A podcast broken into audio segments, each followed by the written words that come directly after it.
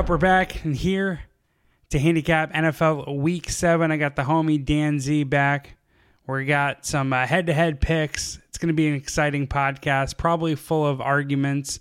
We got quite the rivalry brewing between me and DanZ. It's a friendly, competitive rivalry. We've went head-to-head on recent podcasts, so interested to see where our handicaps for a couple of today's games land and end up, and maybe one of us can talk the other one out of making a dumbass bet. But Dan, that's what I'm here for, to save you from yourself.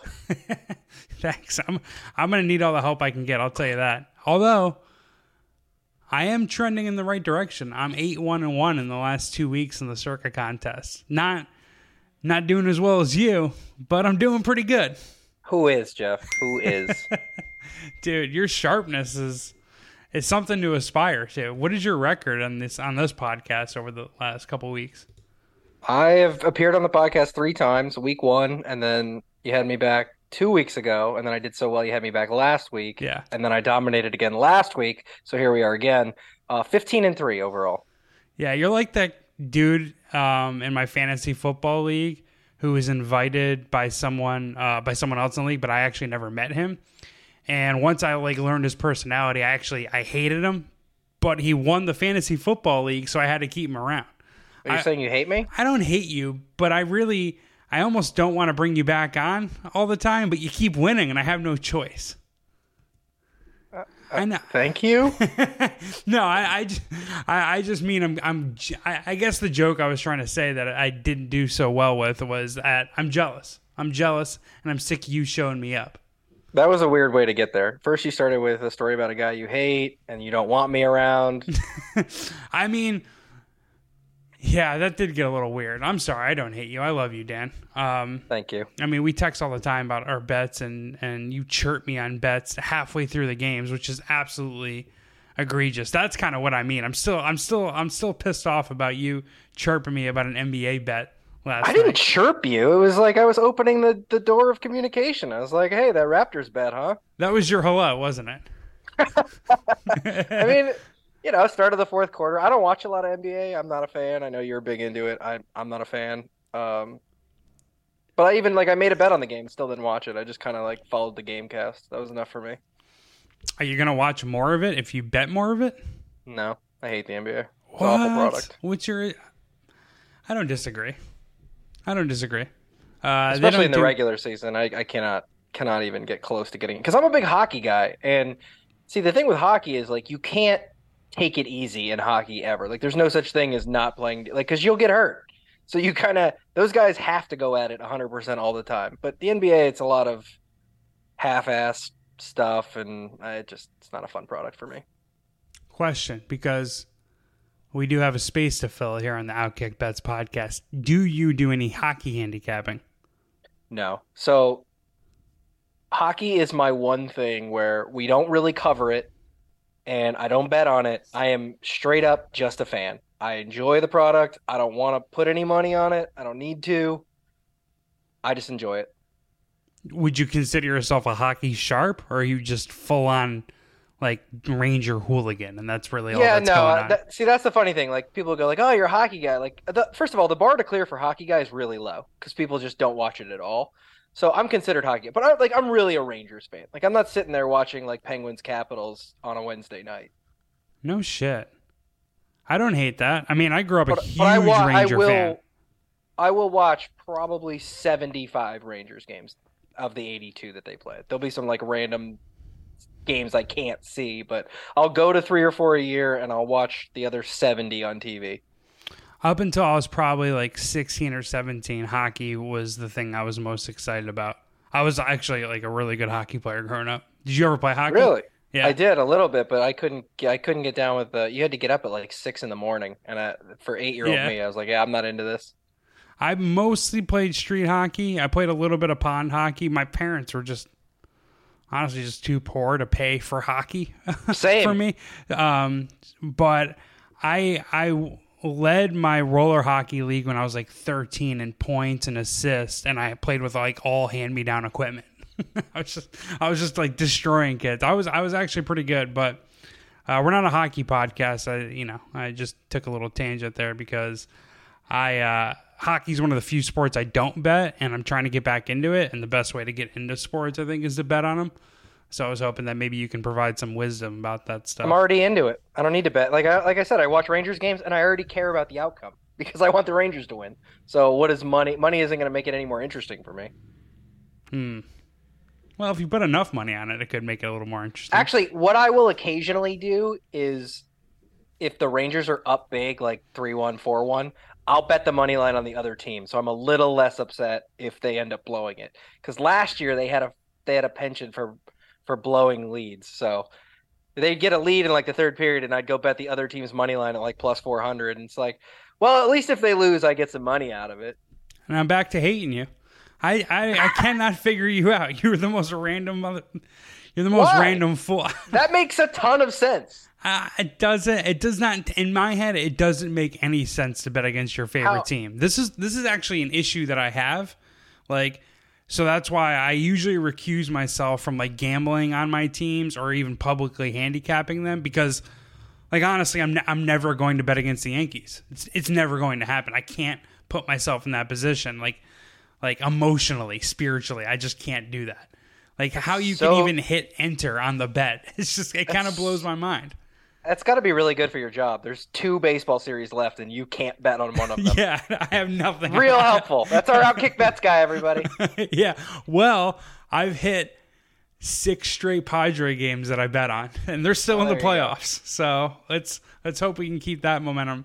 But again, I'm not betting against the Rangers because I'm handicapping it. I'm not like, oh, this is like it's like a little bit of money that I'm fine losing if they lose. I'll bet $10 on a plus 400 money line against them. So it's like I would pay honestly if someone came up to me and was like, you can hand me $10 right now and I will guarantee you the Rangers win this game. I would take it almost every time. So it's $10 and a Ranger win, of course. No. What am I mishearing? Oh, I see.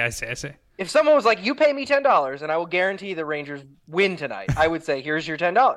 So for me, it's that if I lose it, fine. But if they happen to blow it, I would normally be pissed the entire rest of the night. But hey, I got $40. So it's like, okay, that at least it softens the blow. Fair enough. I heard that you would take $10 and a Ranger win. I was like, yeah, that's a great deal. That'd be awesome.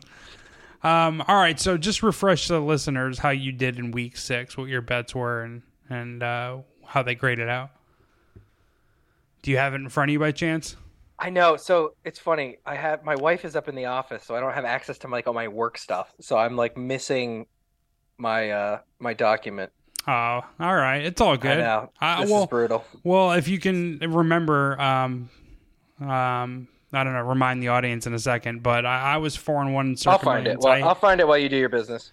I hit the Commanders -1 at the Chicago Bears. You usually don't want to submit on Thursdays in these NFL weekly contests because you want the Friday final injury report. But I was very confident in the Commanders, which I shouldn't have been, but they ended up getting home for me on Thursday Night Football.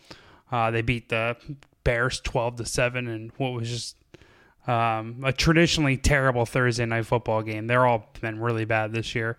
I hit the Colts -2.5 against the Jaguars.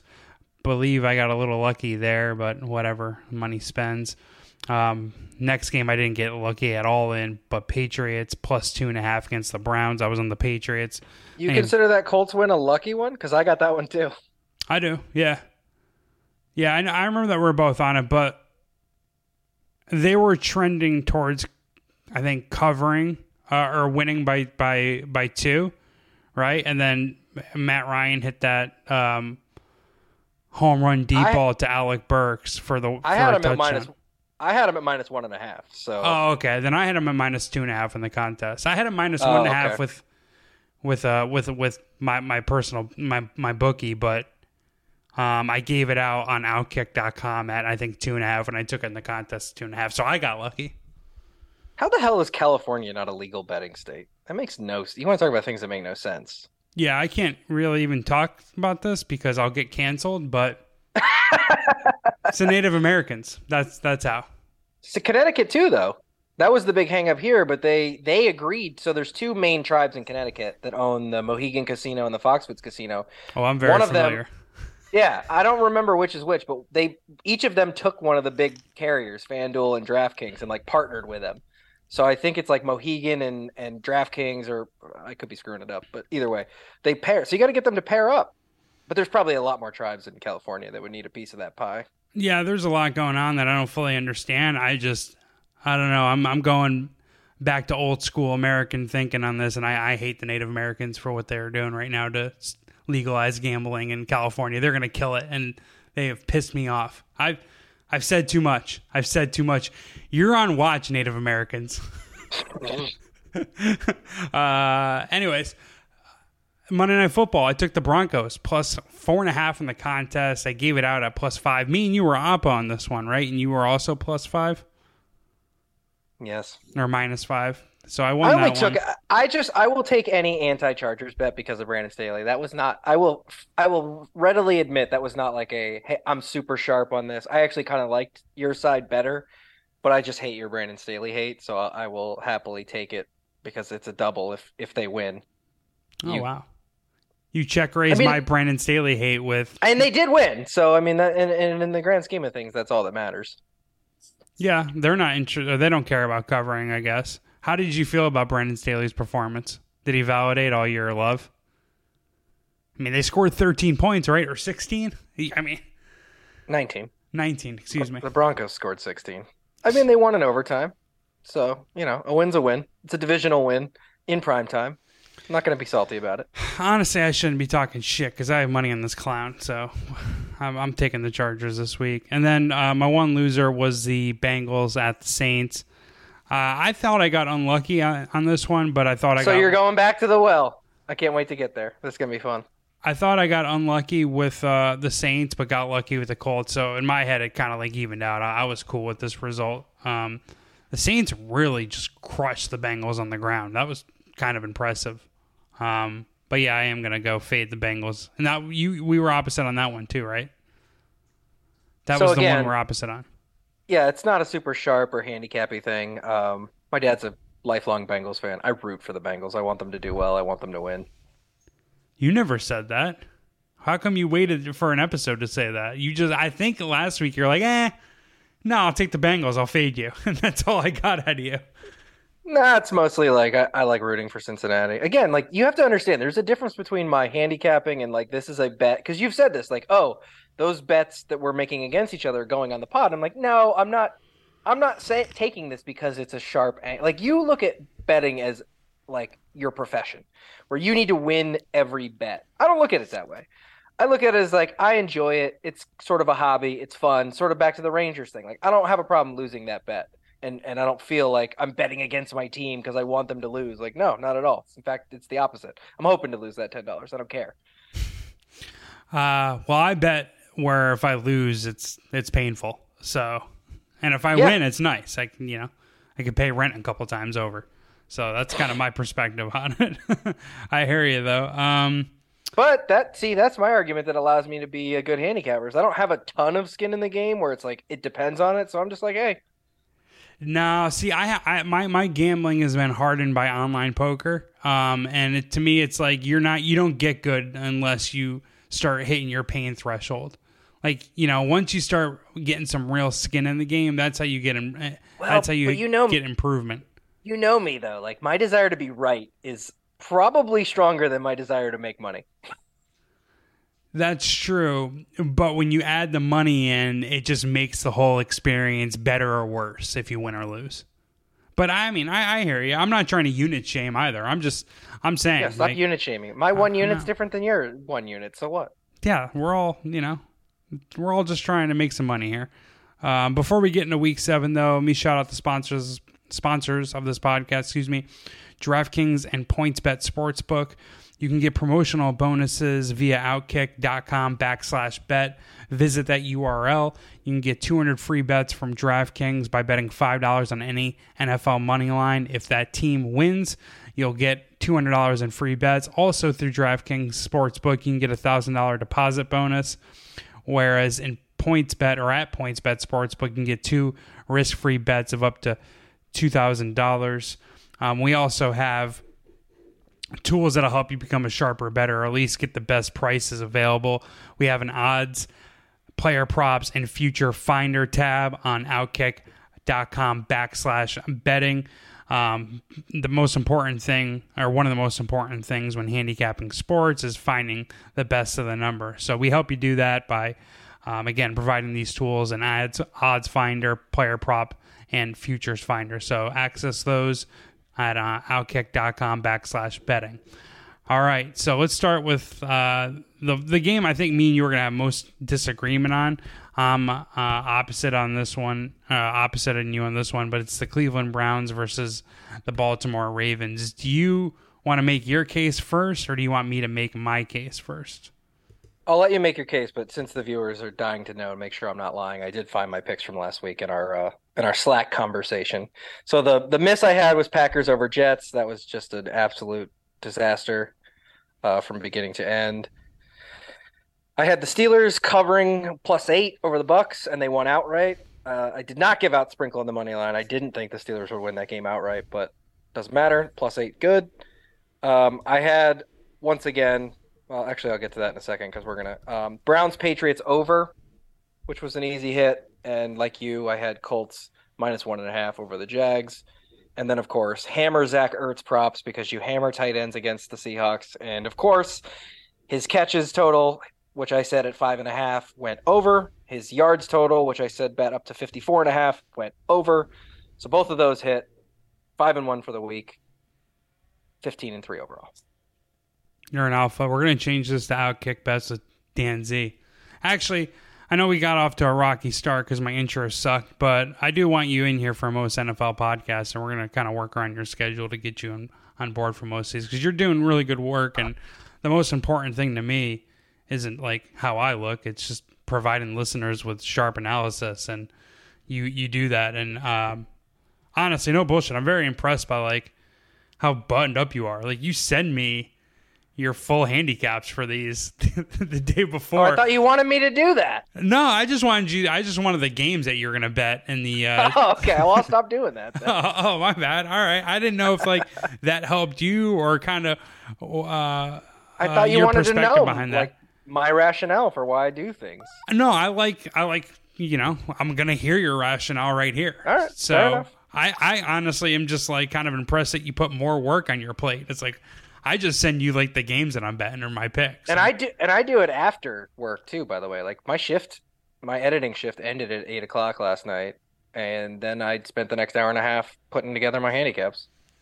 Not to one up you, I spent 90 minutes looking at one of the games we're going to talk about, just like zoning out, looking at the line. My brain doesn't move as fast as yours, so I need to like kind of sit here and just like bathe in the NFL lines. And that's like also 95% of the world, though, so don't feel too bad. Yeah. You're a really sharp, smart guy. We can't compare ourselves to you, Dan. All right, so Browns, Ravens. I'm on the Browns +6.5. You were really kind of like daring me to make this bet, and at first I was pretty hesitant. And then when I kind of sunk my teeth into this, I just, you know, I felt like the sharp side was the Cleveland Browns. Apparently, they're getting more money in the market, whereas more bets are being placed on the Ravens. So that's like a pros versus Joe's angle here. We can mix into the handicap. But, I mean, even simpler, but is a square really betting Cleveland in this spot? I doubt it, right? Lamar Jackson has been playing an MVP caliber. Baltimore has owned Cleveland over the past few years. Cleveland just got embarrassed by a backup quarterback and have a backup quarterback under center in Jacoby Brissett. So things are trending against the Cleveland Browns. It makes sense that, you know, more of the public is on the Ravens, but I'm kind of, I think it's a little bit of recency bias, you know, and I'm definitely excusing last week's performance against the Patriots because I just feel like the Browns got Belichicked. I mean, Brissett attempted 45 passes versus New England because the game spiraled out of control. And I think they're going to be able to get their rushing attack going early and often here in this game and reduce the pressure on Brissett to make plays out of the pocket. New England had a couple short field touchdowns due to turnovers. And I'd actually make the argument, this isn't a Patriots handicap, but I actually made the argument Zappe might be like a short-term upgrade over Mac Jones because there's just no game film on him, and Belichick can use him in all these different goofy ways or use him differently. But Baltimore is 2-6 against the number as home favorite since the beginning of the last season. One of my homies, a former coworker at USA Today Sports, he does like a he and his best friends are Baltimore Ravens fans. They're originally from the Baltimore area, and they do a podcast called Pod Like a Raven. And they're very, very locked into this team, and they're very down on Baltimore. All four of the hosts predict Cleveland to cover, and they're not usually that pessimistic about their team. But I think the Ravens fan base accurately sees holes in how this team plays, and it's mostly due to their second half performances and letting leads squandering away leads. And back to my original point, or one of my original points, excuse me, not my first point, but a point that I had early on about Cleveland's ground game. Baltimore's rushing defense has a below average rushing expected points added per play and success rate, whereas Cleveland's first in rushing EPA per play and fourth in rushing success rate. So I think Nick Chubb has a big game. I actually think Myles Garrett has a big game because he's going to be lining up against an injured Morgan Moses or backup Patrick McCarry.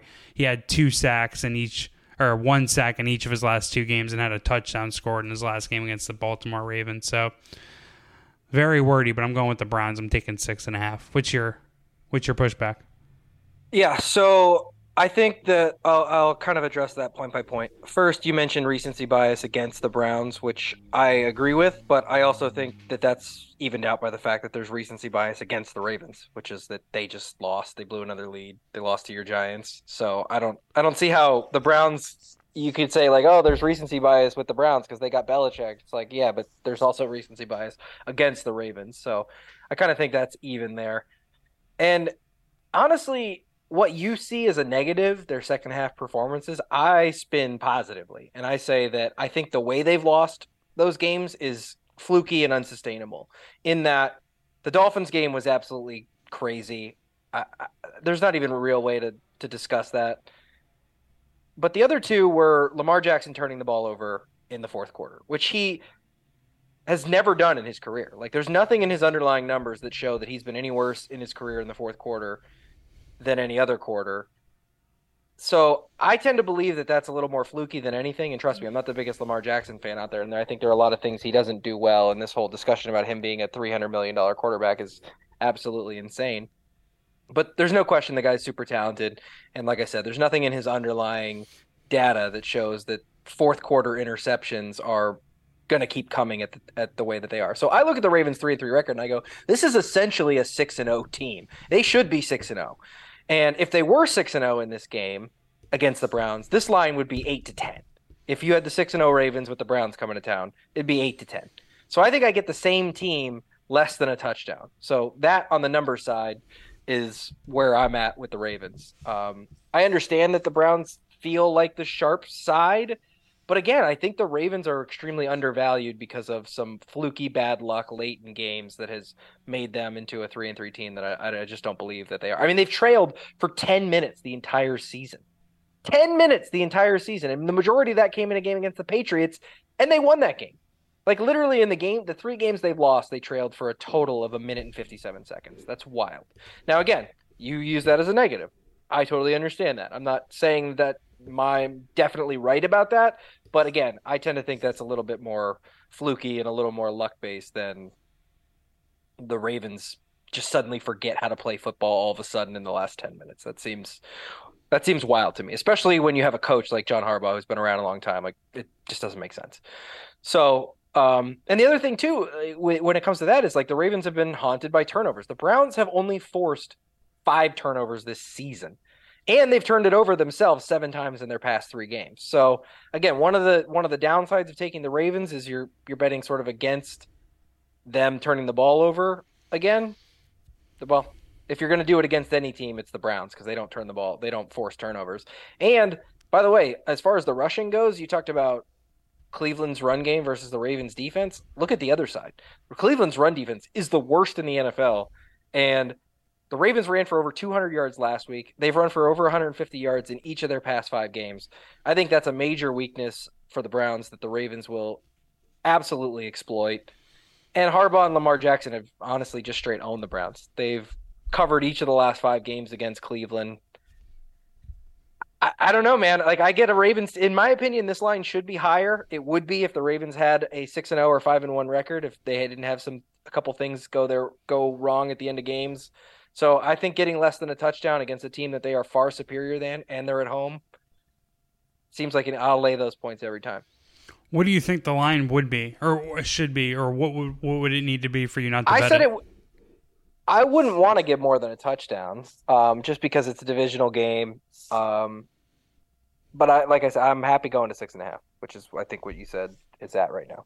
So my last takeaway or my last thought about this game is just it is a divisional matchup, and I think I just see it being like a tough one-score divisional matchup type of game, and I think one score, 7 points.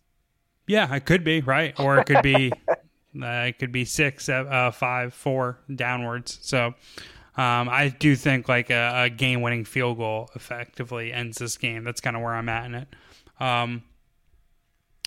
And the team like with Baltimore, you know, Miami, Buffalo, not New York, but those two teams had a sick passing attack, so it makes more sense they are able to come from behind. And whereas you don't feel as comfortable with Jacoby Brissett, but I do think their season's on the line. Who, so by the way, has his own turnover issues. So it's not like it's not like it's a guarantee that if the Browns get behind that they can even sneak in the back door, because he's at any time could have a terrible turnover that not only eliminates the back door but puts the game completely out of reach.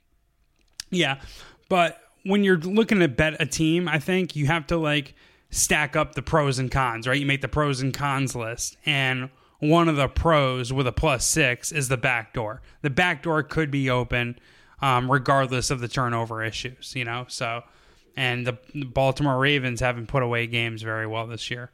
Look, your guys at VSiN agree with you. The 62% of the bets are on Baltimore and 57% of the money is on the Browns. So you're on the sharp side. Congratulations. Yeah, but I said that. Me and the Joes will happily take our money on this one.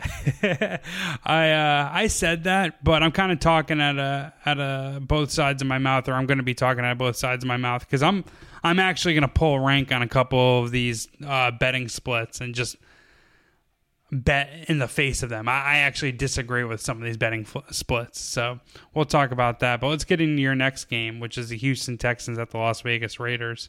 Something I want no part of, but where do you see profit in this one? So I'm definitely square this week. I noticed it when I went and looked up the money percentages. I was like, oh, man, I'm sorry. I was saying me too. Yeah. I mean, but honestly, there have been a few handicaps I've get out on this pod where I was like, this is the square side, and it's hit. So it's not like it doesn't hit ever. It's like, oh, the pros are always right. Like if someone was right 100% of the time in sports gambling, it wouldn't exist. No, they don't build casinos because of winners. Yeah, dude, and like the very simple logic that I look at this with, or that I use for this, is just like, to be a professional bettor, like your win rate is effectively 57-58%, like that's what you're shooting for, which is great, right? But as I hear that, 42%, which is the losing rate, that's a lot. That's actually a lot, especially if you stretch it over a high volume. So to your point, yeah, like the public sides win sometimes, so... I'm sorry. I hate people who start their handicaps with like, it feels like, because that's the dumbest thing ever, but I'm going to do it because this honestly feels like one of those games where like an average NFL team goes up against a bad NFL team and just pummels the shit out of them. Like, I think the Raiders, first of all, are better than 1-4. I think their record, and you'll find that as being kind of a theme with my betting. You know, I say it a lot, like records are misleading, and I understand that in the NFL, all that matters are wins and losses, but when it comes to betting, like, you can lose and win, remember, with the spread. So I think the Raiders are better than 1-4. They nearly beat the Chiefs at Arrowhead last time out after beating the Broncos, 2 back-to-back hard-fought divisional games. Their losses are to Tennessee, Arizona, and the Chargers. I don't think any of those is necessarily a bad loss. Not that they're great losses, but they're not terrible. The Cardinals stink, but like that required a ridiculous comeback from from Kyler Murray, and Davis Mills, who they'll face in this matchup, is certainly not Kyler Murray. And then to flip to the other side, the Texans are really, really, really bad. I think going into the season, everyone sort of thought that was the case, but then, you know, they tie in week one with the Colts. They hang in week two against Denver, who at the time we thought might be decent, but Denver stinks. And then Houston lost to the Bears, who is arguably the other worst team in the NFL. Then they lost to the Chargers, and then that win over Jacksonville. But and I'm going to get to this later, but Jacksonville is one of the most overrated teams in the NFL. So there's nothing in Houston's profile that suggests this team is any good. Both teams are coming in off their bye week, but I think that benefits the Raiders more because you've got Josh McDaniels, who comes from the Belichick tree, and after a 1-4 start, I expect that he was like locked in his office for 14 straight days, just looking at film. They need this win badly. Derek Carr needs this win. I mean, like Davis Mills and Lovie Smith, like what are the expectations for Houston? 3 wins this season. I don't expect that the bye week was as important to them. They probably used it to just hang out, drink some beers, enjoy not losing for a week. And yeah, I mean, like Houston is one of 7 NFL teams averaging fewer than 200 yards per game through the air. And that's too bad because the Raiders' weakness is pass defense. They allow more than 250 yards per game. I don't think Houston can exploit that main Raider weakness. And because of that, I'm going with the Raiders, even laying the 7. I think they're compelled to make a statement in this game. I think it could get out of hand early, and I don't think they'll let up and allow the Texans in the back door. Like, McDaniels needs this. He can ill afford to be embarrassed in this game, and I think that'll be impressed upon the team.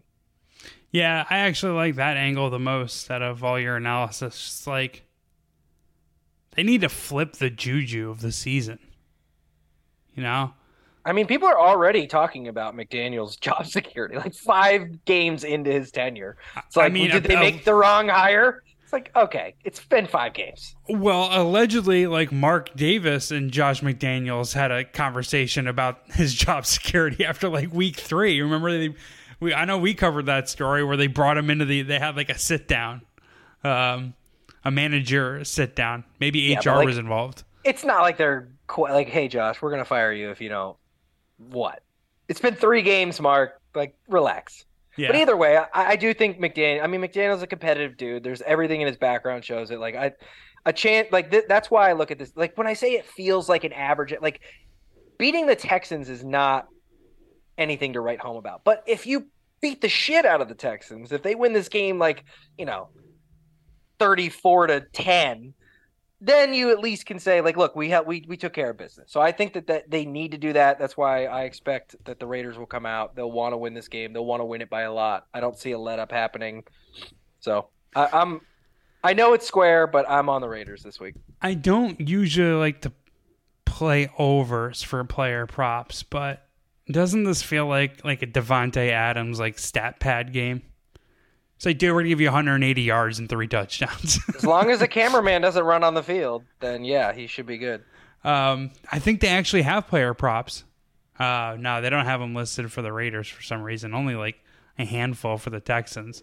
But that's that's what I'm going to look at Sunday morning, is maybe getting down on Devontae Adams, because I just look at this as like you said, kind of like a all-in effort from Vegas. They need to change the momentum of their season coming off the bye week. So, you know, they talked about it like the past, you know, 10 days, like, hey, this is like our moment to like turn this season around, like this division. And by the way, they have a worse record than Houston. Like, let's not forget about that. The 1-4 Raiders are worse than the 1-3-1 Texans. So, you know, the Raiders are like, this team's not better than us. They are absolutely not a better football team than we are. Yeah, and I really don't have like a pro football argument to make for Houston. That's, you know, it's just more of like, well, the public's on Vegas, so you got to go the other way. I mean, you need to attach football logic to it too. It's the 1-4 Raiders laying a touchdown, and you go like, who should the 1-4 Raiders be laying a touchdown to? And your gut response is no one. They shouldn't be laying a touchdown to anyone, but I would argue this is the one team, maybe them and the Bears. But see, with the Bears, at least, the Bears can play a little defense, so they can keep games closer. Like, I, I don't know, man. I just can't find anything with the Texans. And we talk a lot about, like, look-ahead spots. I mean, the Raiders go to the Saints next week, and then they play Jacksonville. Like, this isn't really a spot where it's like you're, what are they, looking ahead to the Saints? No, I think focus is fully locked in here. I think it could be a look-ahead spot if it wasn't the bye week. I think the bye week, like, has them reset everything. Like, all right, we need to, like, get this win. But again, look ahead to the Saints? No, but I'm just saying, like, if you, like if there was if there was a team you're always going to look past, it's going to be the Houston Texans, right? Like, almost naturally, it's just kind of like, well, you know, we got the Texans this week, but like, you can't do that in your bye week, right? You would think. If that's the case, then Josh McDaniels should be fired. Oh yeah, like if you're gonna flip your tune real fast if they lose this game. Yeah, if they lose this game, they probably now we need to have a conversation. Yeah, go to Outkick. If they lose this game, go to Outkick.com and read Dan's piece about is Josh McDaniels. Oh, it's coming. Is he a coordinator, not a coach? That's a good headline. Yeah, well, I'm trying. You're the headline expert. All right, so keeping along the same theme of where we're both. By the way, real quick, I see Devontae Adams at 78.5 on DraftKings. Yes. Oh no shit! It's not on. It's not coming through my feed. I don't like playing overs, but like, I think he does it. Like I don't know. 78.5 is a big number. Like you, very rarely will I do the it feels approach, you know. But sometimes it's bad. But you're right. But sometimes like. That's just kind of how gambling works. Like you do like the blank, this is what I think. And it's just like, I see Devonta Adams getting to 160 yards. Like, I don't know. It's just what I see. I'm with you. The only football argument I would make against it is that I would worry about is that Houston will try to take Devonta out of the game early. And if the Raiders use Mac Hollins and Waller didn't practice though, if he doesn't play, they're not going to have a choice. But if they get a lead early using other guys because Houston's taking Devontae away, then there'll be no reason to go to Devontae late. So it's not a game where he's going to pad stats. So you kind of need him to really get like 60 yards in the first half. Otherwise, you might be in a little bit of trouble. That's the only. I'm not saying don't do it. I'm saying though that like we talk about, like he's not getting in the back door with that. I don't think if they have a lead late. No, because. I'm not a big fantasy guy, but I have this guy on my fantasy team. My fantasy team's actually pretty sick, but like Josh Jacobs is balling this year, balling. So like if they get a lead, they could actually win by margin and build on that lead with Josh Jacobs. So to your point, maybe Devontae Adams, like he's probably not going to get there in the back door. However, we've seen Derek Carr just go like, F it. I'm throwing this ball 60 yards in the air. Like, I don't care the distance, the situation. Like, I'm throwing it. Hey, what's the white boy's name? I'll run for a run deep. I'm throwing it. I'm airing one out. So Carr does this thing, and he did it with Waller at times last year before he got Adams. Like, you're going to know if that Adams prop's going to hit after, like, the first drive. Because Carr will have these games where he just decides, I'm throwing it to Devontae Adams pretty much every time. Yeah. And you'll know. You'll see it right away. Like, oh, that's what they're doing. Because he used to do it with Waller. Waller would have games where he'd have like 15 targets. And it was literally like every pass play was designed to go to Waller. And the only way he wasn't throwing it to him is if he was double covered. And even sometimes then he's like, fuck it. I kind of like Derek Carr for that. It's just like, I do too. Like, they're not going to guard Darren Waller this drive, so I'll keep throwing it. Like, whatever, I'll just keep throwing to him. Like, why? And that could be, and that honestly could be what happens here with because again, the Raiders need this win. Derek Carr needs this win. What do you do when you need to win? You get the ball to your best player. And Devontae Adams is their best player. For sure. Resurgent Josh Jacobs aside, Devontae Adams is their best player. Yeah, I mean, he's definitely getting paid like their best player. I will say, though, the last Josh Jacobs fan point, he is in a contract year. And you know, that's definitely a big reason why he's, A, getting as many touches because they know he's going to be running harder, and B, why is as productive as he's been. And it's also like Devontae Adams is in the offense. So it's like there's less people in the box. So that goes just, I think that further supports your Raiders -7 argument. He's had 20 targets over the last 2 weeks and 225 yards. So, yeah, he's going to get the ball. All right. Well, on to my next best bet. The Tennessee Titans hosting the Indianapolis Colts. I'm laying it with the Titans here, -2.5. I'm very aware of the betting splits and how I'm on the public side. I mean, the money's on it's money and the, I guess the pros and the public are on the Titans. Yeah, this is like a lockstep, right? Everybody's in on it? Yeah, everyone is in on it, which is a little confusing. I feel like the market has kind of overreacted to Indianapolis's victory over Jacksonville last week. There were 1.5-point favorites at home. That was the closing line against Jacksonville. And now, like, with being 2.5-point favorite or underdogs at the Titans, feels like the market's saying that they're a 0.5 point or a point better than the Titans in a neutral field. Isn't that your read on that too? Yeah, I can't touch the Colts because they're an enigma for me. Because I thought they would be good going into the season. They started out and they looked horrible. Then they beat the Chiefs, and I don't know. Like, are they good or not? I just don't know. I need more information. I think we can say definitively last week was their first good game. It was definitely Matt Ryan's first good game, right? Like, they beat Denver 12-9. Matt Ryan didn't play well. The defense certainly did. They got lucky against the Kansas City Chiefs. I'll give the defense some credit there, but like, Matt Ryan deserves no credit, right? But did you watch, because you had money on, did you watch the Colts-Jacksonville game? No. I mean, I had Red Zone on, so I saw the important stuff. Okay, fair enough. I did too. I checked in maybe a little more than you, and I'm being like, you know, I had them as well, but like, that win was lucky, dude. That was fluky as shit. They were 10-15 on third down. Matt Ryan was playing out of his ass, and it was essentially just like, I don't know, making up. It was probably a little like regression to the mean type thing where it's like, he's been so bad, he's going to have one of these breakout performances. But the Titans defense is a lot better than Jacksonville's, and they're going to completely take away the run. Jonathan Taylor only gained 43 rushing yards in the first game against the Titans earlier this year, 3 weeks ago, and he had 20 carries. They also did really well against Michael Pittman, and the Tennessee Titans beat the Colts in Indy, and Indy was fully healthy here. I actually believe Tennessee, I don't believe they're healthier, but I do believe they're better at quarterback, they're better at coach, and they have a better defense, and their two losses don't look as bad now that the Giants are 5-1, and like, the Bills beating the shit out of them is kind of whatever. It's really what the Bills do. So I'm not, like, knocking them too much for that. The Titans are actually really good after a bye week. They're 4-1 straight up, 4-1 against the number with a +14 ATS margin since Vrabel's first season in 2018. And I think Derrick Henry is going to have success on the ground. He's gained at least 100 yards in 5 of his last 6 games against Indy.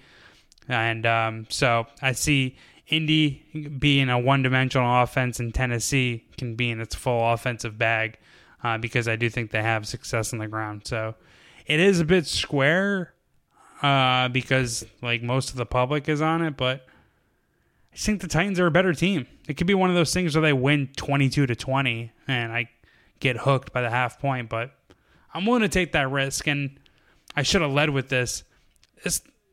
This week is pretty tough. I'm not in love with these games. And buyer beware if you're following me in any of this. But I'm going with the Titans -2.5. I don't know. No strong. Do you have pushback? I don't have strong thoughts. Like I said, I'm avoiding the Colts for right now because I just don't know about them. I think the way they used Deion Jackson last week had a lot of people going like, why the hell are you not using Jonathan Taylor like this? Deion Jackson's not better than Jonathan Taylor.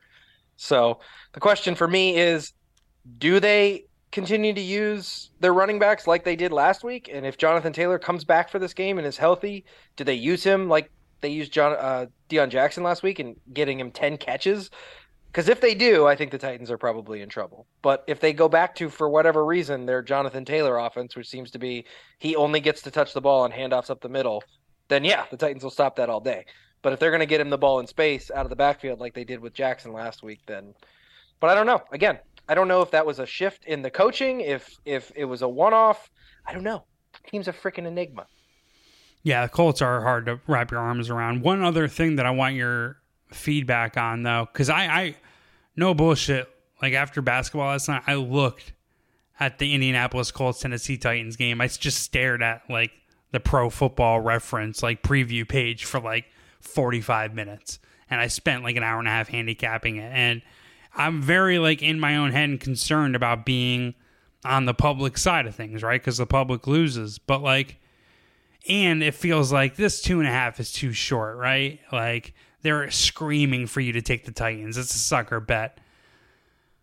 But I think the Titans have just been underrated by Vegas for years. Like no one just has a lot of respect for Mike Vrabel. They don't like Ryan Tannehill. And it's still, the Titans are typically in the playoffs. They play pretty well. They get upsets here or there, and they surprise people. So it's just kind of like, you know what? They're probably going to win by 3 here because they have a pretty consistent track record. So I think that essentially the market's just always down on Mike Vrabel and Tannehill. Anything to say about that? No. All right, cool. Let's go to your next best bet. My favorite team, the New York Giants, play the Jacksonville Jaguars. What do you see in this game? So this is fascinating, right? We'll peek behind the curtain here. You and I somehow got into an argument, except I think we were arguing the same side, but yet still finding a way to argue with each other about it. Yeah, I think our texting, it's off. We're still figuring it out here. I argue this with everybody. Like this happens all the time. I hate like written communication because like you don't have tone, you don't like, and so much stuff gets lost in translation. But either way, I ended up talking myself into your freaking Giants in this one because my original okay, so you look at this line and you go, the 5-1 New York Giants are underdogs against the 2-4 Jacksonville Jaguars.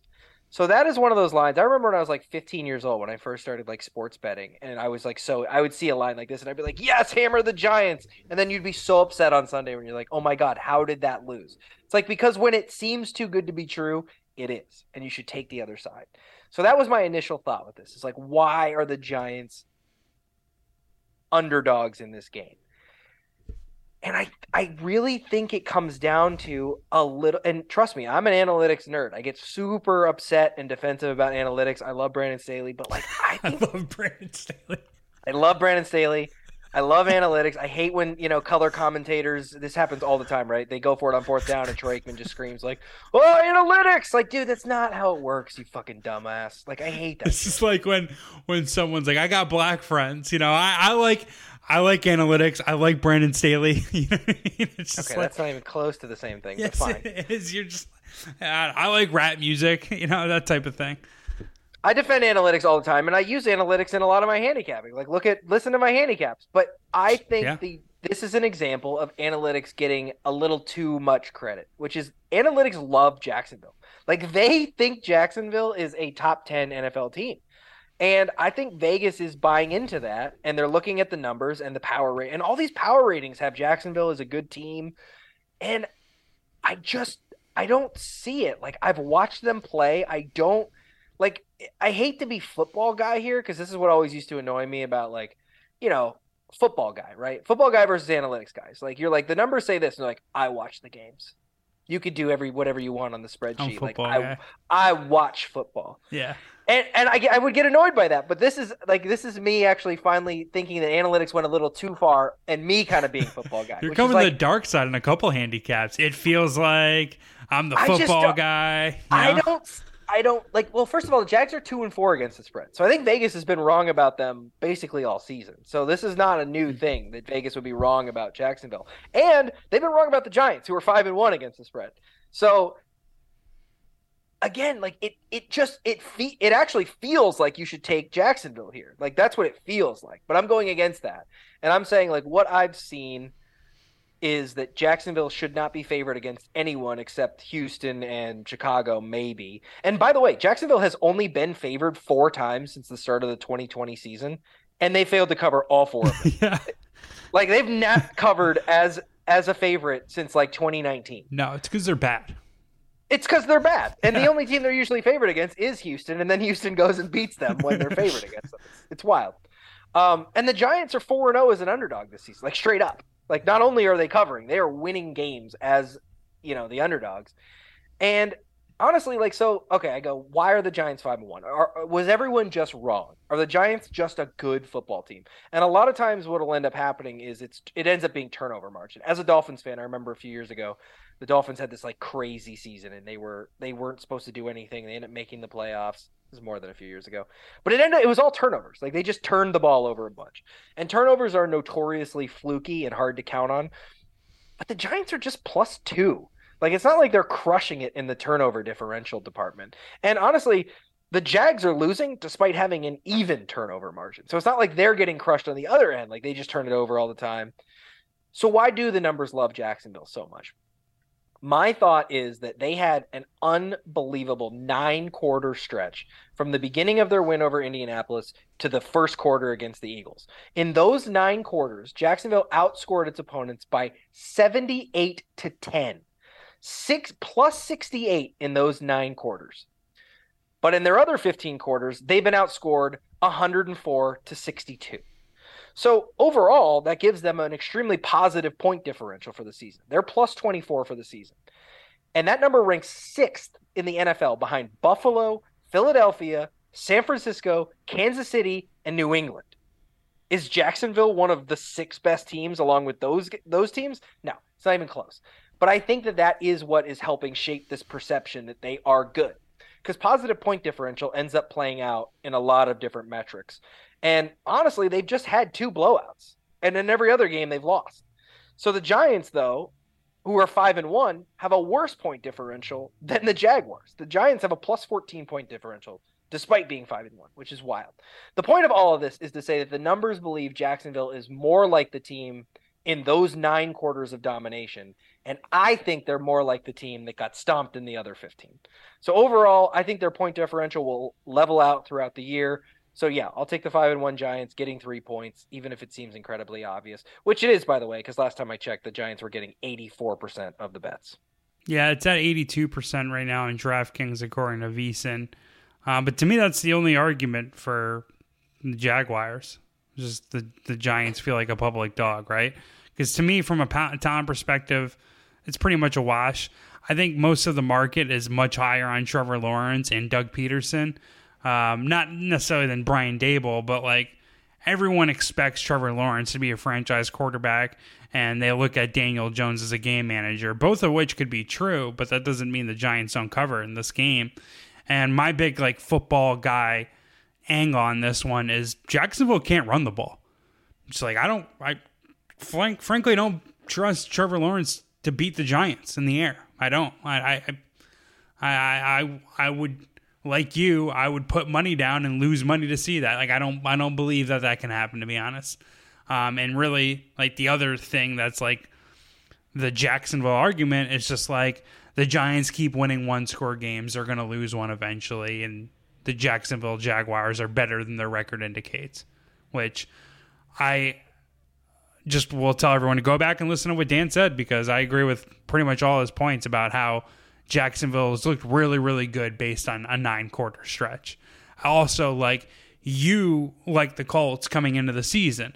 Most of the market like the Colts coming into the season. They were the favorites on the AFC South. So Jacksonville beating the shit out of them 24-0. Like, that's still in people's minds. Like, you know, that's Jacksonville's ceiling. And then they look at how they performed against the Charger team, which most of the market liked, and they're like, that's Jacksonville's season. But when you dig a little deeper into those performances, there's reasons to, like, kind of diminish them, at least from Jacksonville's perspective. So I'm a homer. I can't bet it. Maybe I will game day, but I won't publicly announce that. But I don't think the Jaguars cover 3 here. I know. I wonder, you mentioned Doug Peterson. Like, is it a Doug Peterson bump? Because he's 6-2 against the Giants in his career. Yeah, maybe. I'm sorry. 8-2. My apologies. He's 8-2 against the Giants. He lost the first game he ever coached against them, and he lost the last game he ever coached against them, and won 8 in a row in between. There's a fun stat for you. That is interesting. No, I think, yeah, like you said, I think the biggest angle here is people just overreacting to Jacksonville's good moments and just excusing their bad moments. Like, they lost to Washington. They lost to Houston. Those are epically bad moments that the market should punish them for, and they're not. So I'm telling you, they're living off that stretch, that unbelievable. And I don't think people understand how crazy that to outscore your opponent 78-10 in 9 quarters is wild. It's wild. Yeah. And I think that they're just getting a bump off. And I think it started at the beginning of the season. Like, we thought Jacksonville would be Jacksonville and they wouldn't be very good. But then they were like this darling for like 3 weeks when they beat the Colts and they beat the Jags. They beat the Colts, they beat the Chargers, and they moved to 2-1. And we're like, oh my God. It's like, I feel like we still are treating them like that 2-1 team, not the team that's lost 3 in a row, which they have, by the way. Yeah. They've looked like shit recently. I'm with you. I have nothing else to add to the handicap, though. And what is it? The Jacksonville home field advantage? Like, oh, yeah, you know, all those Jags fans, you know how they get up for game day. There's probably going to be a ton of Giants fans in the stadium. For sure. For sure. I mean, it was only a couple of years ago where Jacksonville, you couldn't watch their games in Jacksonville because they were sold out. They were blacked out. Like, there's definitely going to be almost as many Giants fans there as Jacksonville fans. And I think the number kind of speaks to the fact that the credit or the market isn't overreacting to the Giants based on their record. I feel like the market's gotten sharper about the whole record thing, right? They don't just see like, oh, Giants are 5-1, they must be great. Everyone kind of knows it's a lucky 5-1 or fortunate. Let's clip that off. What do you mean? Just Giants fans saying everybody knows it's a lucky 5-1. Just want to, you know. Yeah, I mean, I'll admit that I have no problem admitting that. Like, we probably shouldn't have came back against the Titans, Packers, or the Ravens. Those are lucky outcomes. Oh, yeah, were you playing left tackle? No, I'm sorry. All right, whatever. This is how we pivot back into frenemy mode. All right, let's talk about my next best bet. I'm taking the team that I faded last week. Bounce back spot, even though they would technically won. But I'm going with the Los Angeles Chargers versus the Seattle Seahawks. As of right, speaking of welcome to the dark side, Yeah, I hate that I'm fading my boy Pete Carroll. I love Pete Carroll. Not only are you fading your boy Pete Carroll, you are doing it while propping up Brandon Staley, who you hate. This is unbelievable. This is how you know it's sharp. Good answer. It's down to 5. You know, the first thing that jumped out to me, again, I got to pick 5 games against the spread for my contest, and I'm actually going to put cash on this, but I'm looking at the betting splits, and 80% of the money is on the Seahawks. It's like, whoa, wait a second. Why is that? And after listening to a bunch of different sports betting podcasts, I'm still consuming them. The result or the thing that I've realized is now people are pushing back on the Chargers, and now I'm starting to find some value in them. People are like, yeah, they're not as good as they thought we were, as we thought they were. But if you're being fair, they're 4-2. They're right in the mix to win the division. They should have beaten the Chiefs the first time they played them. They threw that pick 6 from their own end zone or into the Chiefs' end zone. It was like a 99-yard pick 6, so they could easily be 5-1. And we're just talking about the Jacksonville beatdown of them. Justin Herbert had broken ribs. That was the most injured their team has been. They're getting a little bit healthier, I think. And I just... between the total and the line, it feels like the market is saying this is going to be a shootout. And I think eventually just the Chargers get to 35 and the Seahawks stop at 28. Like I as simple as a wow, analysis, this is not even just a handicap, but an exact score, 35-28 Chargers. I love this. If I have to go exact score, I'll go 35-24. I'm going to give myself more margin there. Fair enough. I mean, if I like Geno Smith, right? We talked about this the first podcast. I love Pete Carroll, but I'm also willing to admit that Geno Smith is going to regress at some point. And I think he's still living off of like big plays or is just living off of big plays, right? Like you think of the Saints game where that game went well over the total, right? He got so many lucky long touchdowns where DK Metcalf or Tyler Lockett were phenomenal players, made phenomenal plays, right? But if the ball breaks a different way or bounces a different way, they don't score those long touchdowns. And then they put up 45 against the Detroit Lions. I put no stock into that performance. The Detroit Lions defense is a complete sieve. I think the Chargers empty the tank this week as well, because next week's our bye week, and they're like, you know what? Like, people are talking shit, but if we go into the bye week 5-2, same record as the Chiefs, what now? What's up? You know what I mean? We're in the mix. And it's just crazy to me that Seattle is such a public dog. Like, I think people are watching a lot of SportsCenter and watching and hearing a lot of people be like, you know what? Geno Smith, huh? Geno Smith, pretty good. And according to VSiN, according to Vegas Insider, according to Pregame.com, all of them are reporting Seattle's getting 80% of the action. Again, Chargers actually meeting expectations, 4-2 against the spread, outgained 5 of their 6 opponents. They're plus 13 in net first downs. Seattle's minus 20 in net first downs. That kind of speaks to the efficiency point that I was making earlier. And I'll go to one of your first takes or one of your first angles. It feels like the Chargers beat their ass. It does. That's what I'm going with. And it's like be the theme of the pod. It feels like. To me, it's like the Chargers don't have much of a fan base. I don't think the Seahawks, in the grand scheme of things, are getting a lot of like money. Like, I think this is one of like the games that people aren't going to really bet, and the books were just like, let's just hang 7 on it. No one's going to want to touch this game, and now they're getting a bunch of action on the dog, and they're going to need the favorite to come through, and the favorite has by far the better quarterback and the better roster, like by far the better quarterback. So I'll take the Chargers. I thought it was a square play, but apparently not. So what are your thoughts on that game? I know you love Brandon Staley. I'm surprised you think it was a square play, because I think people love the Seahawks. And I think, like you said, that everyone's kind of souring on the Chargers. I like the Chargers here too. At home, giving less than a touchdown to what I consider to be a bottom 5 NFL team. I think the Chargers are a top 10 team when healthy, which they're not right now, obviously. I actually want to use this to pivot to talk about what would be my player prop of the week, which I'm struggling with right now. So we can maybe talk this through. So as everybody on the pod knows, my player prop is going to be whatever tight end is playing against Seattle. The problem this week is that would theoretically be Gerald Everett, which is what I had written down. Gerald Everett over his receiving props this week. The issue is that Gerald Everett saw his least amount of snaps last week. He only played 55% of the Chargers' offensive snaps. The first time all season he's been under 65% of the snaps, and he dropped off by 10%.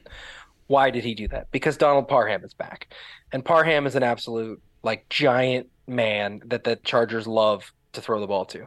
And Parham came back last week. He only played 20% of the snaps, but he got 3 targets and 3 catches for 50 yards. I think it's possible, and there's enough room in this offense for both tight ends to eat, but it does make me nervous about betting either one of them, because I can't be sure what the splits are going to look like from a snap count perspective. So that's making me nervous. So this is one I'll probably monitor, because Everett missed practice on Wednesday and Parham missed practice on Wednesday. That's so we don't know who's going to play. Everett's was, I believe, an illness, so that likely means nothing. But Parham's recovering from a pretty epic concussion. He has played the last 2 weeks, but he didn't practice, and they're listing it as concussion. Why was that looked for? Well, illness. That's something that they take pretty seriously recently. Okay, but I'm not worried about his availability. Unless it's illness missed practice Friday, I'm not going to concern myself with a Wednesday missed practice because of an illness. All I'm saying is, like, 3 years ago, you see illness in the practice spread. It's like, oh, he'd be good. It's a cough. He'll play. Now it's like, you know, yeah. I hear you. All right. Keep going. I'm sorry. No, you don't need to apologize. So anyway. No, I'm being rude. I do need to apologize. I still want to play this, but I can't give out a play yet, because I want to see how the practice reports play out. I want to dive into a little bit more as to, again, Parham played 5% less snaps last week than he did the week before, but Everett's snaps dropped by 10%, which is, there's something there. And I want to find out what it is. So I don't know yet. I want to hear what I need more time. That's not a bet I'm willing to make right now, but it is something I'll be on probably Sunday morning. Cause again, tight end versus the Seahawks.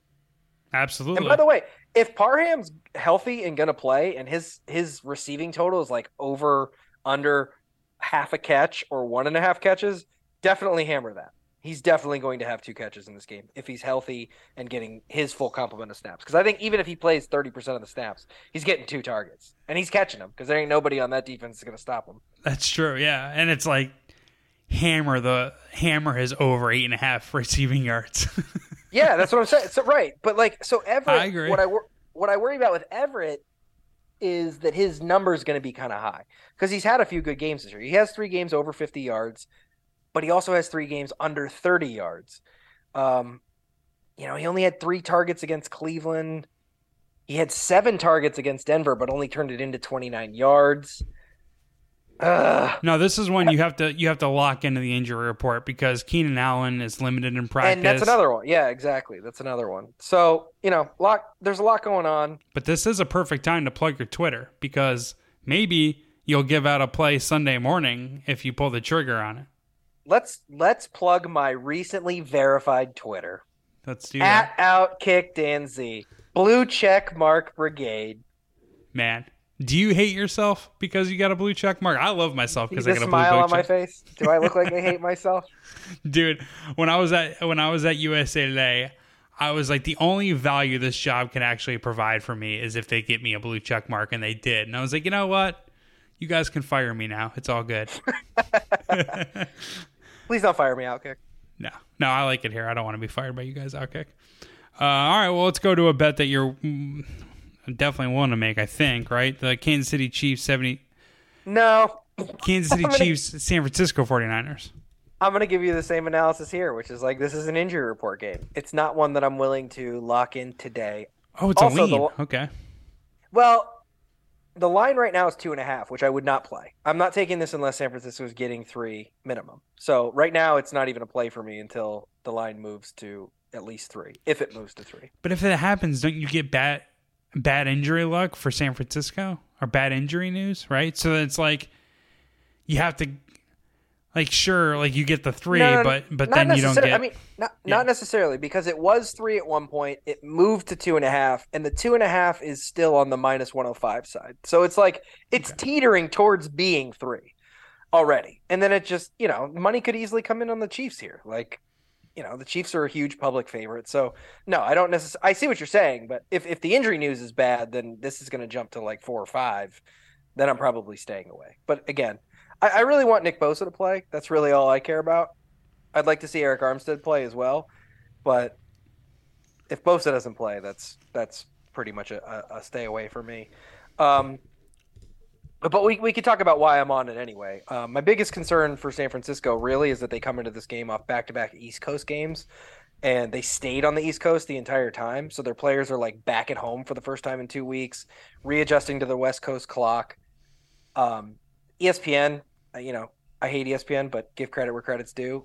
Their San Francisco reporter, I think it's Nick Wagner, did a really nice deep dive into the last 4 times San Francisco has come back from a 2-week East Coast trip where they stayed, and they're 1-3 in their return home after that. And even the one win they had was against like a winless team that they barely squeaked by. I don't remember the exact details, but basically they play very poorly. It's a small sample, but it's a sample.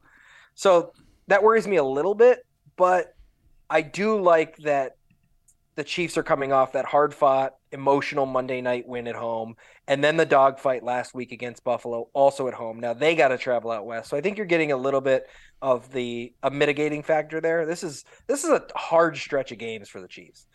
You know, the Monday night game, even though it's the Raiders, it was a tough game, and then you play Buffalo, and Buffalo's defense just beats the crap out of you. Like, I think the Chiefs are a little bit beat up, a little bit tired, so it's a little mitigated.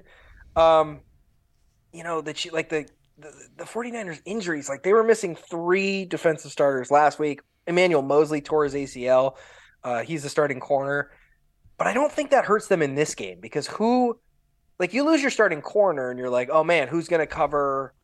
But then you think about the Chiefs and you're like, who's going to cover Juju Smith-Schuster? Who's going to cover Marquez Valdez-Scantling? Like anybody. Literally, we'll throw someone out there. We'll be fine. The only one that you really have to worry about on their side is Travis Kelce, and he's not going to be covered by a cornerback for the most part anyway. So, and as we talk about all the time, like, I like to fade recency bias. So despite losing last week, the Chiefs still, I think, come into this game with positive buzz. They lost to arguably the NFL's best team. They did it in close fashion. I saw people on Twitter suggesting, like, oh, it sucks that the Bills and Chiefs are in the AFC because they can't play each other in the Super Bowl. And on the other side, the 49ers just got beat up badly against Atlanta. But this is a San Francisco team that I had picked to win the NFC. I still believe they're good enough to do that. I get a team that I like to win the NFC as an underdog at home against the Chiefs team that is 1-4 against the spread their last 5 games. I'm going to look heavily at the injury report, and I need to get at least 3 here, but it's a heavy lean. How do you like that? Heavy lean towards San Francisco. You know, I had Kyle Shanahan's cousin on my NBA Western Conference preview podcast, Eastern Conference preview podcast. Did he say they were going to win this week?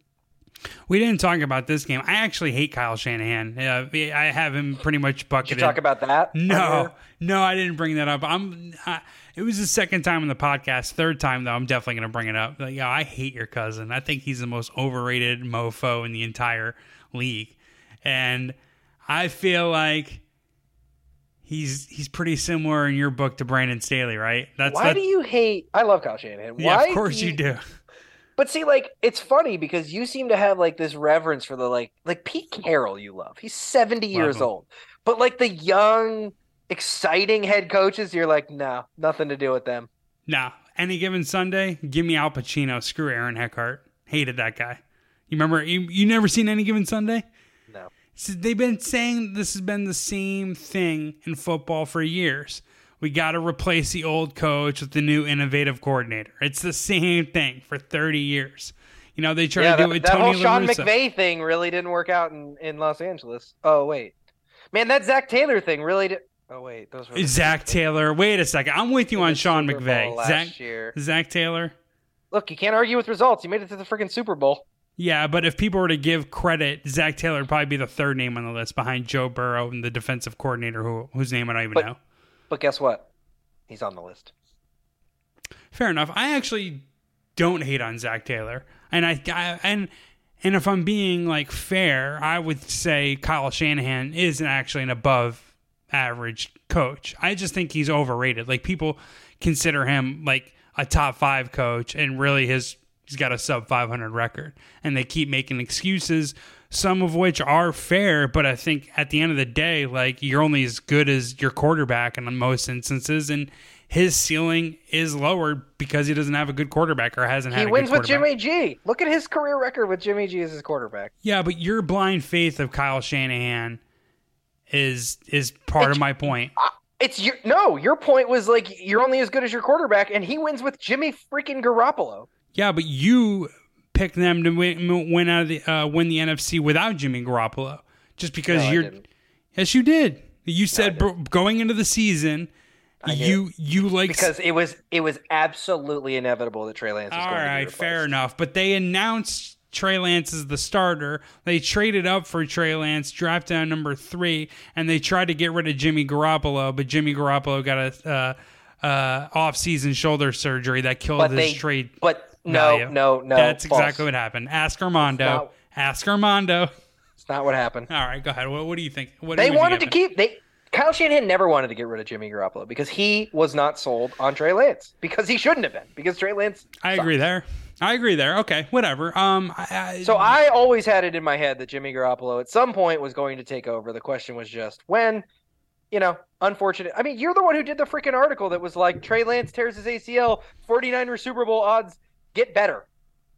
No, I agree with your point. Broke his ankle, sorry. And if you're saying you picked the Niners with the idea that Jimmy Garoppolo would eventually take over, fine, okay, cool. Then that's I think I don't have as much problem with you making that selection. You know, for what it's worth.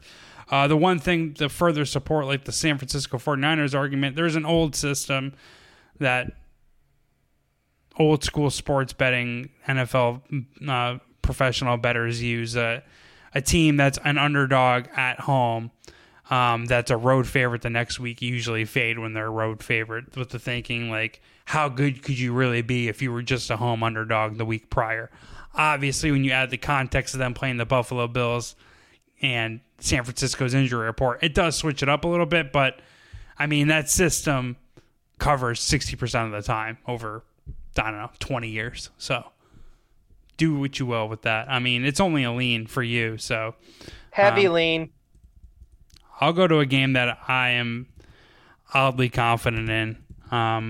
My final bet before we get into your, well, my second to last best bet, and before we get to your second to last, but I'm taking the Pittsburgh Steelers +7 against the Miami Dolphins and the mother effing Brian Flores revenge game. You guys have it coming to you for what you did to Brian Flores. Do not say you guys. I am not part of the team. I don't play for the team. Fair enough. You know what I'm talking about, though. You're a Dolphins fan, and that owner, Stephen Ross, just completely butchered this situation, and I think Brian Flores, This is such terrible analysis. This is the worst analysis you've ever given. He's an elite defensive coach, and he gets to face a shell-shocked Tua. The Miami Dolphins give up a ton of pressure. Tua has almost died on a football field like 4 times. If he was shell-shocked, he would never play well. Like, I get that out of here. Wait a minute, sir. You're a Tua believer.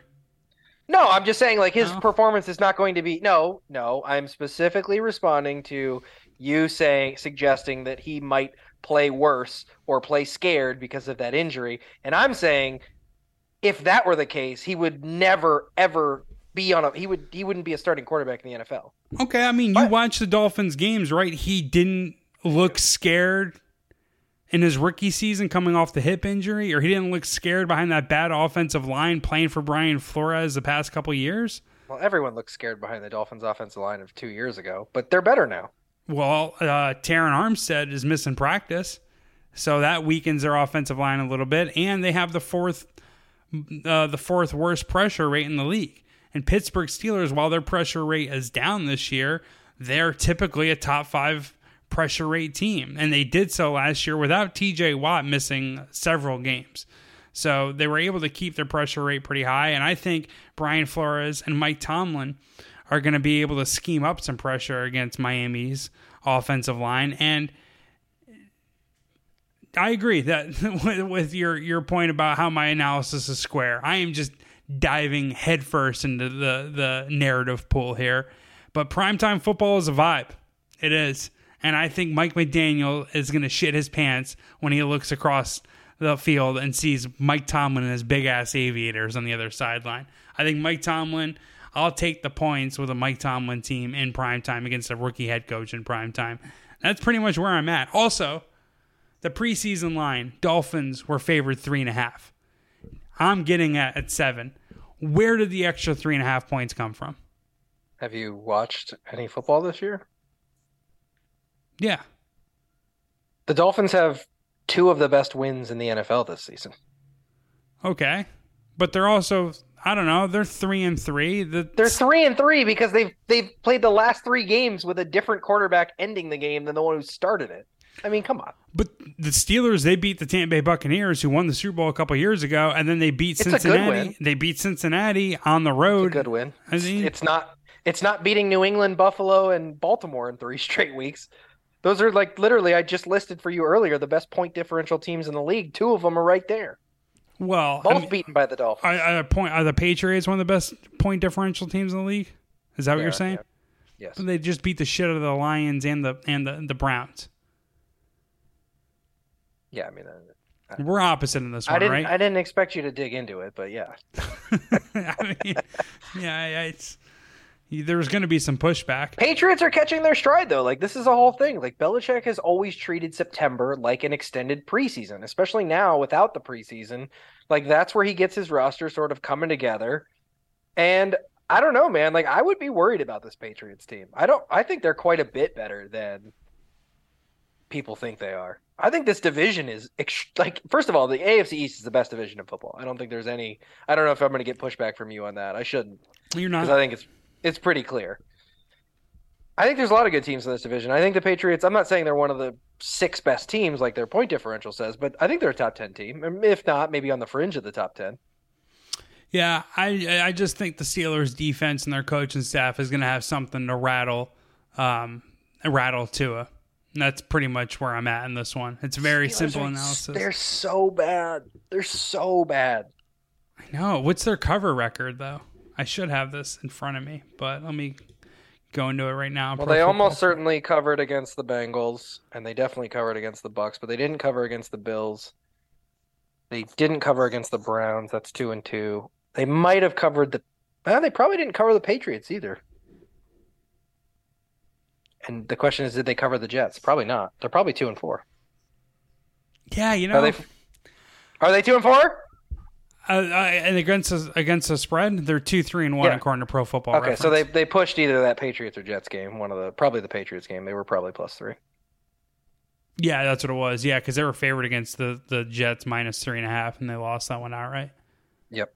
Which that loss was embarrassing a couple weeks ago, but to your point about this division being pretty good, I think that loss doesn't look as bad, right? What are the other losses that they have on their record, right? Or on their schedule? Their only quote-unquote bad loss is probably the Browns. Yeah. At the Browns, though, they were underdogs, but yeah, it's a bad loss. They actually... By the way, Steelers 0-3 against the AFC East this year. No shit. That's interesting. They've lost to the Patriots, Jets, and Bills, and now they play the Dolphins.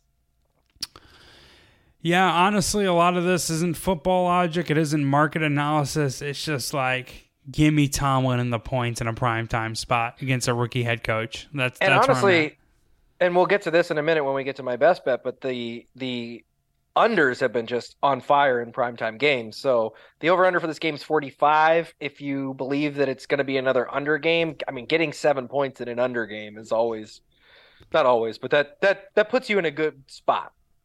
Yeah.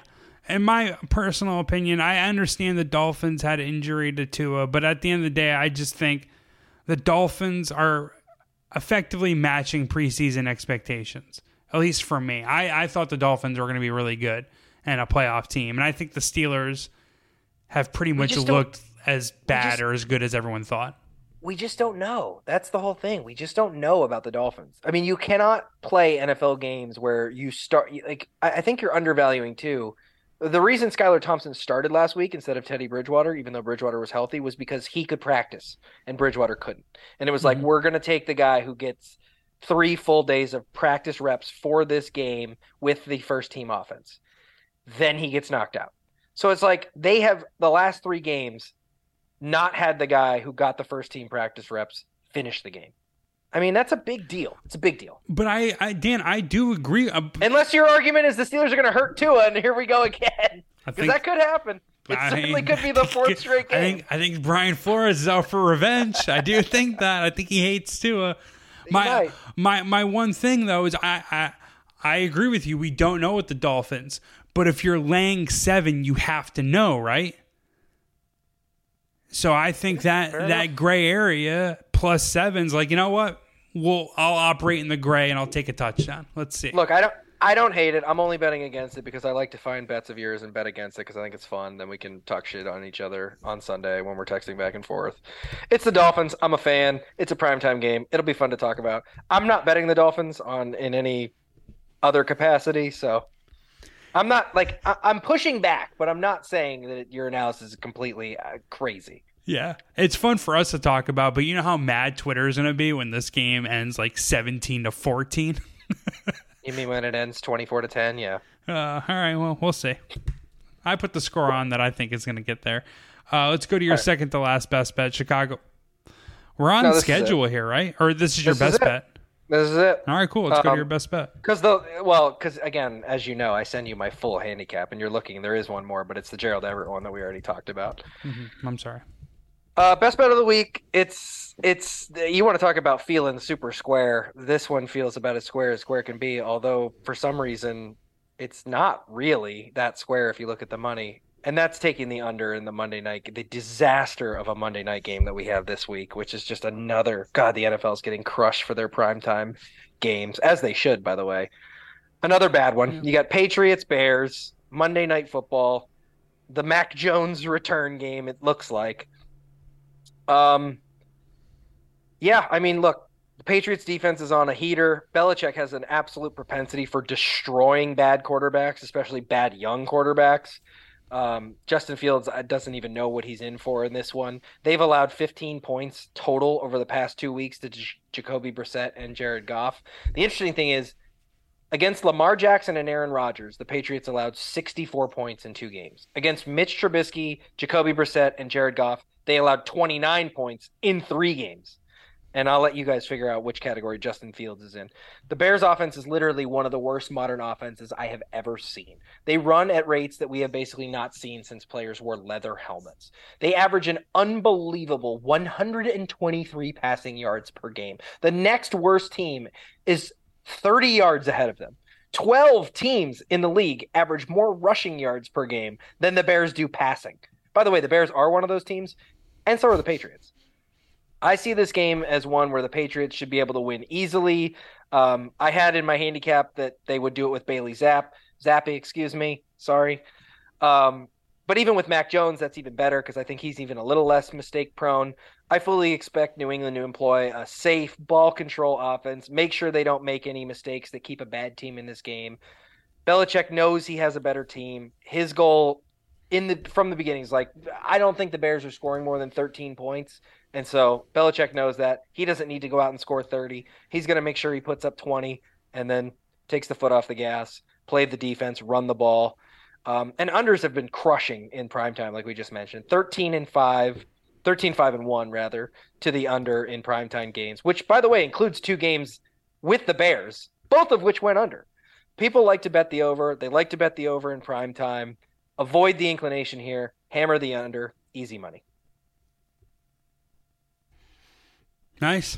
I have no pushback. I was looking at the Bears team total. I mean, I know that's square as well, but it's just like, what is Justin Fields going to do against Belichick? Probably nothing. What's the team total? I thought, let me click into there now and find it. I thought it was 16, 14 right? and a half. I thought it was going to be, I thought I heard 14 and a half. Well, then there's value on the over because the total is 40. And the Bears are +8, which would mean 24-16 is what their implied team total is 16. The team total. I'm having a really tough time finding it on DraftKings. I'll get it for you. It's 15.5 with juice on the under. Yeah, that makes sense. Like I said, their implied total based on the over/under and the spread is 16. Which is high. Yeah, I might put something down on that, but I don't really have anything to like support or refute your handicap here. I think it's keep it simple, stupid, right? Unders cash in prime time. Belichick owns young quarterbacks. This quarterback is especially at a disadvantage because he allegedly has no arm talent. The Bears to score less than two team touchdowns is -170. So they're expecting some field goals. I will say, and one touchdown. This also helps your under. The Patriots' rushing defense really isn't that good, so maybe the Bears like run a lot of clock, right? And it's just like they have some success in the ground. That's but, like, what the Bears off. Do. Yeah. Even when they're losing, they like run clock. It's like the Bears' goal is to lose by as little as possible. They go in there like, look, we're gonna lose. That's fine. Yeah, we understand that. Let's just try to lose by as few points as we can. So, like, we're down 14. Run that clock, baby. We don't want to lose by 21. Yeah, I think the coach is just aware. Like, hey, let's make this a one-score game with 3 minutes left, and maybe we get lucky. Well, you know, which they almost did last week. Yeah, which they did against the Texans. They're one Darnell Mooney drop away from winning that game. Oh, I know. Man, Washington Commanders was so sharp. Whoever picked that is a real smart guy. Let me tell you. I actually used them in like a survivor pool that I don't care that much about, but I was just kind of messing around, and I was like, I really think they're going to win this game, and I went with them. Did you watch it? You did, right? Because you work Thursday Night Football usually. Yeah, but I watch every Island game from opening kickoff to final whistle. It's just tough on Sundays because there's 14 games on. I do my best. My setup is Red Zone on the main TV, and then I have. My two iPads that I use for like the two local games, the Fox and the CBS game. Gotcha. Yeah, I got Red Zone on the main TV, and then I have two side TVs, usually the Giants and a local team. Good thing the local LA teams are actually pretty interesting. My best bet, I'm going with the Atlanta Falcons plus 6.5 at the Cincinnati Bengals. I understand the square angle here. I do call bullshit, though, on the betting splits.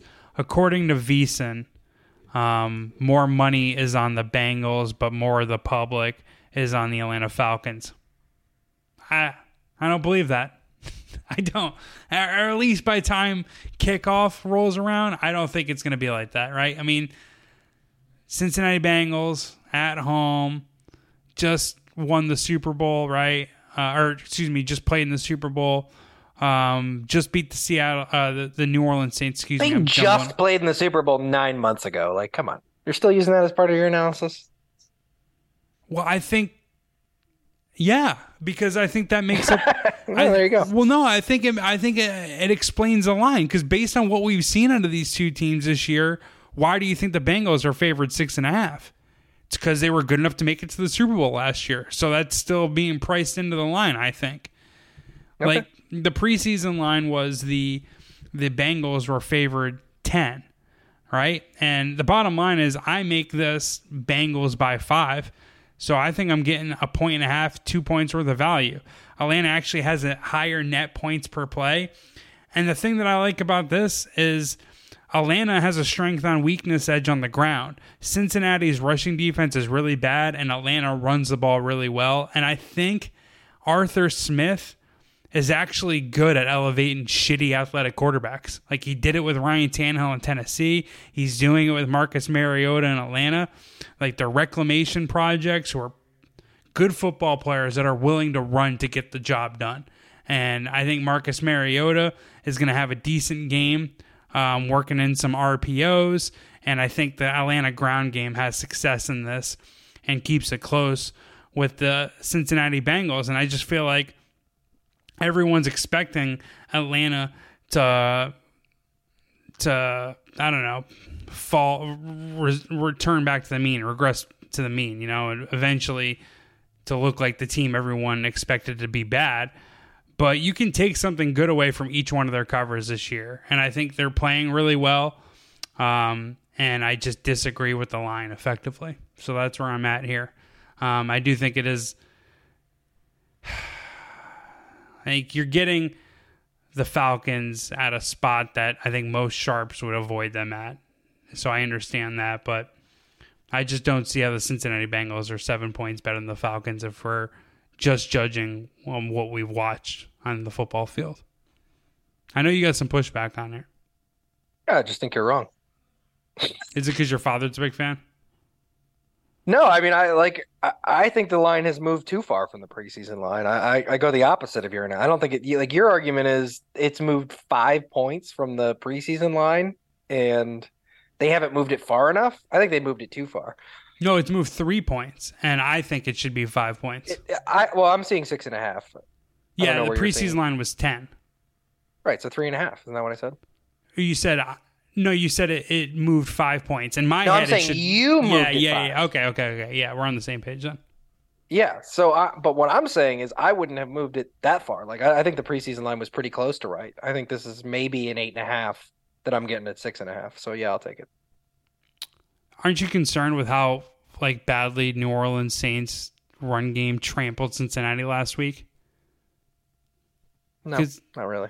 New Orleans were missing their top three wide receivers and had a backup quarterback. It's pretty obvious you just stacked the box against them, and they didn't, and they couldn't do it effectively.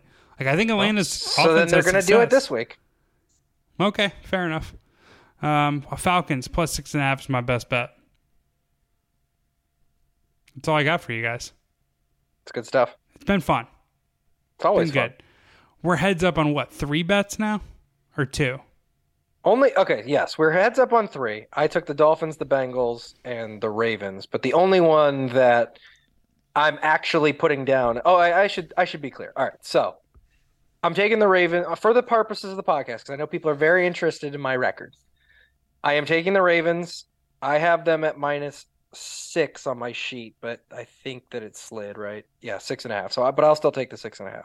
So I got Ravens 6.5. Let me just check these lines because I did all my research last night. Raiders -7. I am officially locking in, as much as it pains me, the Giants +3. I will take San Francisco if I can get a line of 3 or more and Nick Bosa plays. All right. You got something to say? I mean, you're not getting 3 if Nick Bosa plays. It's not going to happen. We'll see. We shall see. Yeah, we'll see. Follow me on Twitter at OutkickDanZ. There will be a heavy discussion about this 49ers line as we go. I am locking in the Patriots Bears under 40. Maybe just make sure we're locking in it. I want to make sure we're not giving out false numbers. Yes, 40 is the current line. And I'm not officially giving the Gerald Everett prop out, except if Donald Parham plays and his over-under for catches is 0.5, I'll take it the over, and I'll take anything under 10 yards over. All right, I'm taking 7 with the Steelers, laying 5 with the Chargers, taking 6.5 with the Browns. What's the other one that I like? Laying 2.5 with the Titans, and my best bet, Falcons +6.5. Those are the official picks. Do us a favor. Leave us some positive feedback on Apple Podcasts. Help us grow rise in the sports betting charts. Show us some love on social media. You can find Dan on Twitter at OutkickDanZ. Yep. Yeah, he now has a blue check mark, so he's been recognized by the Twitter guys. I'll be super easy to find because I have a big blue check mark next to my name. All right. Well, until next time, peace.